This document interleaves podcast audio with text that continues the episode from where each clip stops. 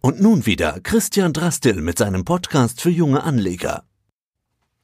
Der Podcast von börsesocial.com. Ja, hallo, da ist der Christian vom Podcast Geldanlage für junge Leute oder junge Geldanlage, junge Geldanleger, egal welchen Alters, die sich für das Thema interessieren. Ich treffe mich hier mit Tatjana Aubram und die Tatjana ist eine ganz, ganz spannende. Äh, sie ist seit Jahren irgendwie als junges Mädel bei der Financial Literacy Thema drauf. Wir haben vor Jahren einmal ein Interview gemacht und jetzt bin ich gestoßen auf das Profile der Young Science Botschafterinnen und Botschafter. Tatjana, was ist das und was macht ihr da?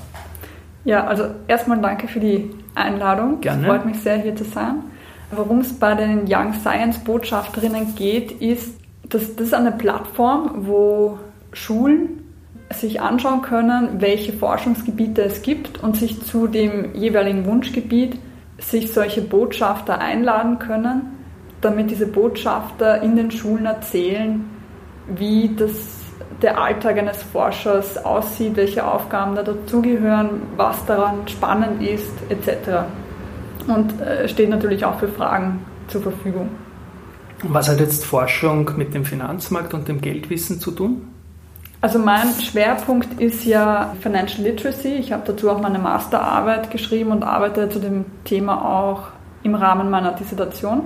Und in dem Bereich geht es darum zu schauen, wie hoch oder niedrig ist die Financial Literacy bei der Bevölkerung in Österreich, bei meiner Dissertation auf dem Schwerpunkt der jungen Bevölkerung, wobei man davon ausgeht, dass Financial Literacy für die Geldanlage wichtig ist, um Finanzkommunikation überhaupt verstehen zu können, was in der heutigen Zeit immer relevanter wird, weil aufgrund der Umstellung beim Pensionssystem wird es einfach immer relevanter, dass jeder für sich selbst auch ähm, vorsorgt für die Pension, um seinen Lebensstandard auch nach Pensionsantritt erhalten zu können. Mhm. Und wo setzt du da an? Also ich meine, Finanzwissen, Geldanlage, Vorsorge beginnend oder sage ich mal noch tiefer, wie eröffne ich überhaupt ein Girokonto, was ist überhaupt Brutto Netto, sind das auch Themen, die euch äh, quasi da interessieren dafür? Unterschiedlich. Also es gibt in der Forschung gibt's äh, einen großen Ansatz von der Maria Lusali heißt sie, okay. die so Standardfragen entwickelt hat, um die Financial Literacy zu testen. Die kann man jetzt kritisieren. Ja, der Vorteil ist, diese Fragen sind schon in sehr vielen Studien angewendet worden, wodurch, wenn man sich an diese Fragen hält, die Studien auch vergleichbar macht. Bei diesen Fragen geht es zum einen um Grundkenntnisse, wird dann genannt Basic Financial Literacy, wo gefragt wird, verstehen die Befragten, wie das Konzept Zinseszinsen funktioniert, mit okay. ganz einfachen Multiple-Choice-Fragen. Ich lege 100 Euro an, habe 2% Zinsen, habe ich nach zwei Jahren äh, genau 102 Euro, mehr als 102 Euro oder weniger als 102 Euro. Und die gute Kapitalertragssteuer, ne? Und diese Dinge. Ja. Genau, wobei ja. das bei den Fragen eher unberücksichtigt genau. bleibt. Und dann gibt es aber auch noch die Advanced-Fragen, mhm. wo es noch wirklich darum geht, zu testen, wissen die Befragten, was eine Aktie ist, was eine Anleihe ist, was ein Fonds ist, wie man Risiko streuen kann, etc. Mhm. Jetzt bist du also so eine Young Science Botschafterin im Finanzbereich. Mhm. Wenn ich jetzt eine, eine Lehrkraft bin, die sich da ein bisschen engagieren will, auch für meine Schülerinnen und Schüler, wie komme ich jetzt zu dir? Kann man dich da buchen? Wenn ja, über wem? Wie funktioniert das? Das funktioniert so, dass man einfach auf diese Webseite der Young Science geht und in dem Fall mich dort raussuchen würde dann läuft die Kontaktaufnahme aber über die Plattform. Also man schreibt dann an die Plattform Young Science, ich möchte bitte die Tatjana Aubram mhm. buchen und die nehmen dann zu mir Kontakt auf und fragen, ist es okay, wenn wir ihre Kontaktdaten weitergeben und dann ist es so, dass man sich Termin und Ort ausmacht mit der Lehrkraft, die daran Interesse hat. Jetzt hast du mir erzählt, dass du eine Wienerin bist und ich verbinde dich mit der Fachhochschule in St. Pölten. Wie weit geht da der, der, Radius deiner potenziellen Tätigkeit im Young Science Bereich, wenn ich jetzt aus Salzburg zum Beispiel sage? Dann ist es kein Problem. Also okay. ganz Österreich ist okay, solange es in meinem Fall äh, öffentlich erreichbar ist, wäre praktisch. Wobei auch mit Auto sollte kein Problem sein. Das gehört auch irgendwie zur Finanzbildung dazu, nämlich an diese moderne äh, Lebensführung. Frage noch, gibt es da fixe Module, fixe Basics oder kann ich mir mit dir, wenn ich Lehrkraft bin, einfach ausmachen, sagt Tatjana, ich wünsche mir Schwerpunkt auf Girokonto, Sparbuch und vielleicht erste Schritte Aktien? Mhm. Man kann sich die Schwerpunkte direkt ausmachen. Es ist auch in dem Konzept so vorgesehen, dass der Young Science Botschafter, ich glaube ein oder zwei Wochen vorher, eine Sammlung an Fragen bekommt von den Schülerinnen und Schülern.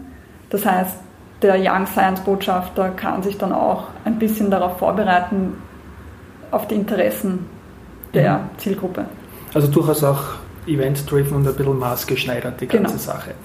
Jetzt Fachhochschule St. Pölten habe ich erwähnt.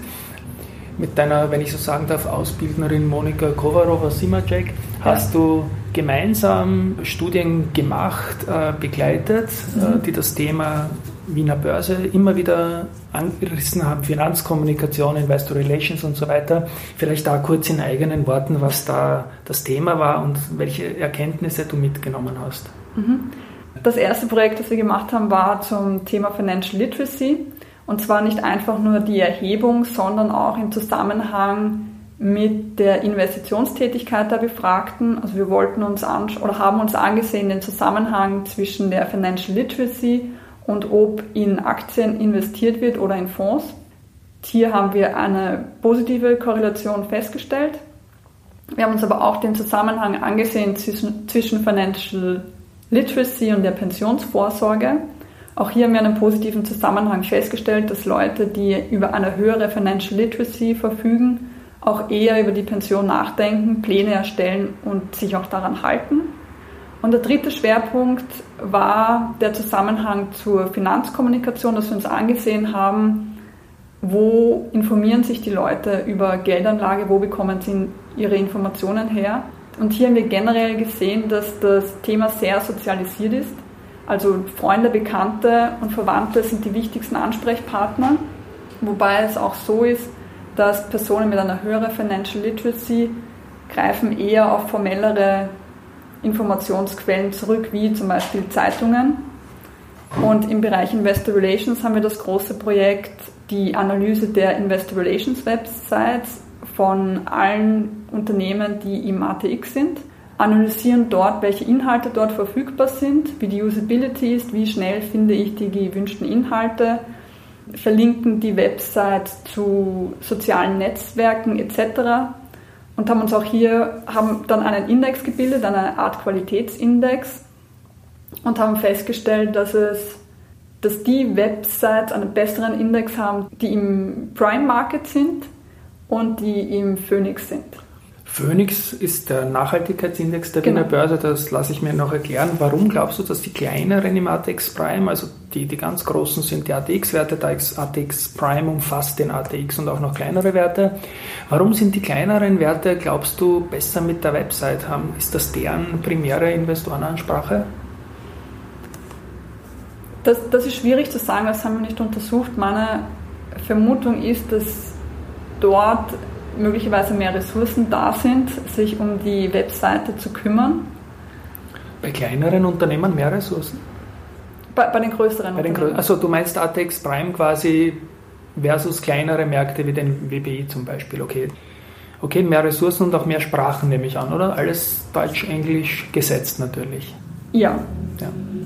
Wann beginnt man deiner Meinung nach idealtypisch sich mit dem Geldthema auseinanderzusetzen? In welchem Lebensalter? Mm, idealerweise ab dem Zeitpunkt, wo man selbst Geld verdient.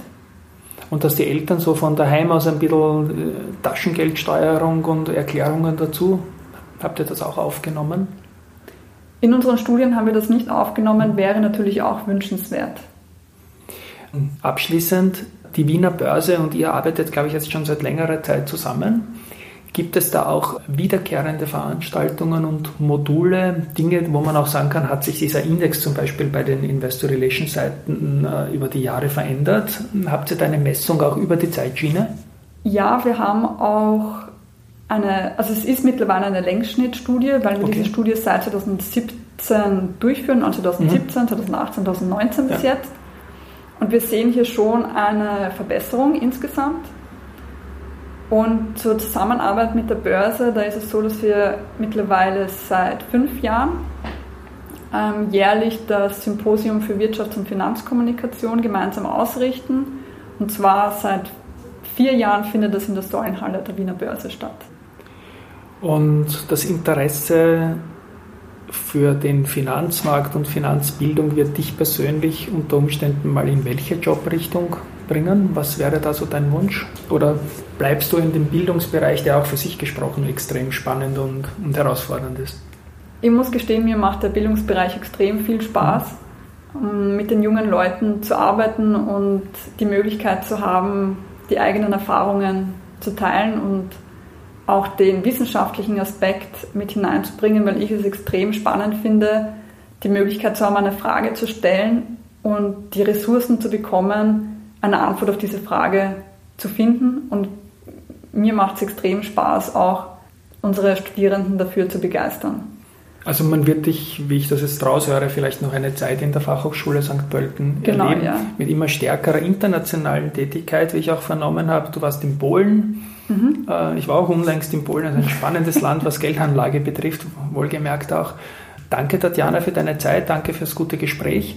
Ich freue mich auf die nächsten Updates und vielleicht mal Feedback von so einem Young Science Botschafterinnen-Erlebnis uh, on the road. Alles ja, Liebe. Sehr gerne. Danke, Danke für die Einladung. Danke. Tschüss. Das war der Podcast für junge Anleger jeden Alters. Der Podcast von börsesocial.com.